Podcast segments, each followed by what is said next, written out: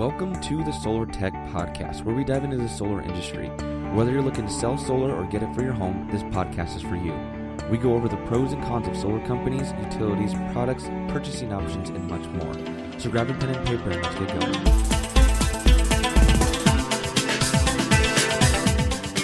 Hey everyone, and welcome to the second episode of the Solar Tech Podcast.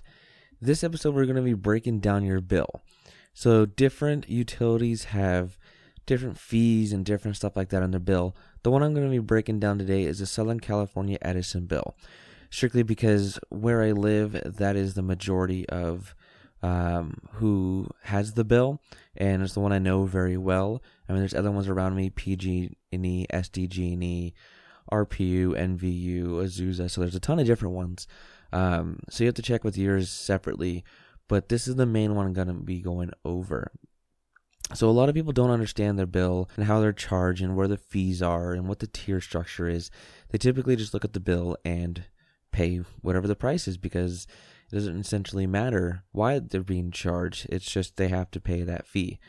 So I'm going to go over and break it down. The first section I'm going to get into is the tier structure. So the tier basically means the more power that you use, the more that you get charged and you get charged more per tier and you get a pre um, set amount of allowance for kilowatt hours before you jump into the next tier. So right now in Edison, tier 1 is 15 cents, tier 2 is 19, tier 3 is 26 and tier 4 is 30. Everyone wants to stay out of tier 3 and 4. A lot of people get into it. The average household needs about a 5 kilowatt system. Um, and so that means you're using at least 1000 to 1200 kilowatt hours a month on average over throughout the year.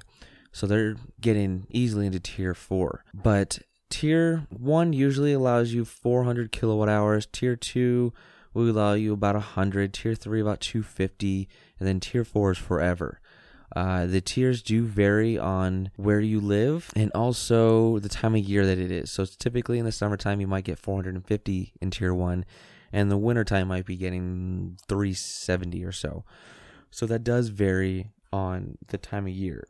But we're just going off what the average is. With how it works is say in you get you use a thousand kilowatt hours in a month. The first four hundred dollars is from t- I mean the first 400 kilowatt hours is about $60 in that tier 1. Then you jump into tier 2 and there's about another $19 at 100 kilowatt hours.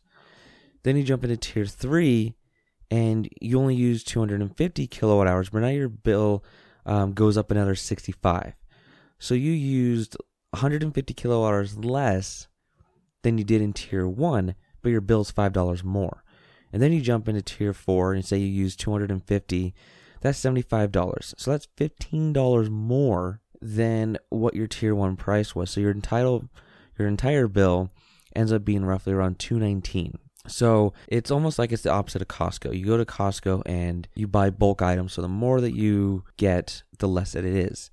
Utilities are the opposite. The more they use, the more they charge you. And on the right side of the bill, you'll see uh, your delivery charges include. So it's basically breaking down how they're charging you. You get your transmission and distribution. Di- uh, those are basically the same thing. Essentially, it's the telephone poles, it's the infrastructure, it's getting the power from where they generate it or where they buy it through all the substations into your house. Then you have oh, on this one we have a uh, nuclear decommissioning charge, which is San Onofre was a nuclear plant that was shut down, and they still want to make money on it, so they charge a little bit, sixteen cents, not a lot, but just on say this bill, it was sixteen cents times that by millions of customers, it adds up. But you're paying for something that they started up, failed, and then had to shut down. And then you have a conservation incentive adjustment. What that basically means is once you get into tier four, you're getting charged extra because you have a high, I mean, for one, you're in the highest tier of roughly 30 cents. And then they're going to charge you extra because you got into tier four. It's an incentive to conserve, and if you don't conserve, then they're going to penalize you for it. Um, sometimes if you get into tier three, then you won't have a conservation. If you get into tier two, then you, sometimes it's in the negative type thing. So they're incentivizing you to use less, but if you use more, anytime you get into tier four, you're automatically going to get charged a certain amount. Depending on how far into tier four you get, is going to determine the fee that they charge you. And then the next is the public purpose program charge. This pays for everyone on low income, plus all marketing, advertisement, flyers, um, and any of the uh, local events. So essentially, that's what they use to fund all their stuff.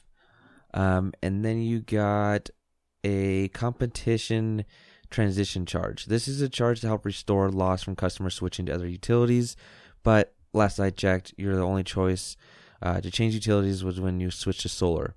Uh, so essentially, you're paying for customers to go solar.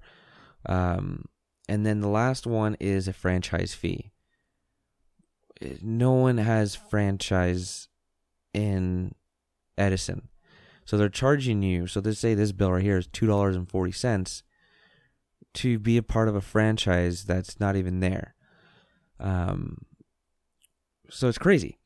So essentially, if you looked at your bill, thirty-seven percent of your bill was from the power that you actually used. The other sixty-three percent is all those extra fees and getting it from the power plant to your house, the purpose programs, conservation incentives, all that stuff adds up into how basically you're getting charged for your bill. That is a huge push for why people are going solar. Because when you go solar, you only have essentially one tier. You're buying the power from the solar company at a fixed price. If you go over, then you jump into tier one of Edison, so that's a whole nother topic. If you use an average of a thousand kilowatt hours a month, and you're able to get a system size that produces roughly a thousand kilowatt hours a month, then you essentially shouldn't have to owe anything to Edison. And um, let's say Solar City, because I know there are tiers, they start at 15 cents the first year. Edison's tier one is 15, then 19, 26, 30. So imagine being at tier one all across the board. You get a thousand kilowatt hours for 15 cents instead of the different tier structure.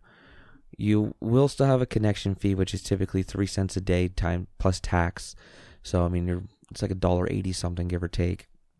And then if you do go over, so say we get into this deeper a little bit in a later episode, but if you go over what you produce, then you owe the utility. So it's just basically keeping track, building the proper system. So when you're sitting with the consultant, do you want to build a smaller system because people are moving out? Do you want to build a bigger system um, because you're adding a pool?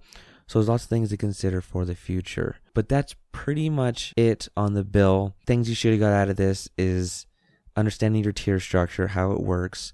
It's typically at the bottom of the second page.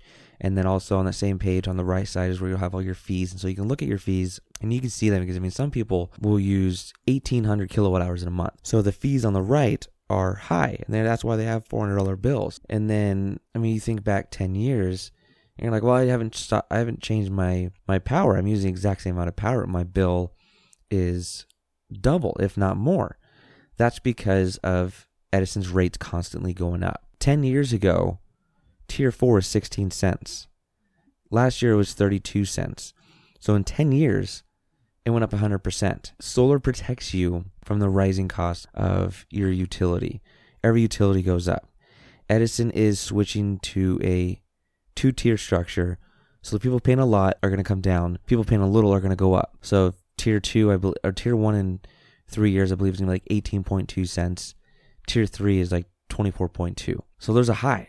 So if you can get locked in with the company right now at 15 cents with a 2.9% increase, I mean, it'll take nine years to reach 18 cents. In the next nine years, I think their tier one is going to go up even more. You want to do your best to do your research, understand your bill, so you know what type of system you're getting. So, for that, that is it for the episode. Hey, everyone, and thanks for listening to the Solar Tech Podcast. You can always reach out to me at solartechpodcast at gmail.com. Follow me on Twitter at Justin Osmer or my website, www.justinosmer.com. Please subscribe, leave a review, and until next time, see ya.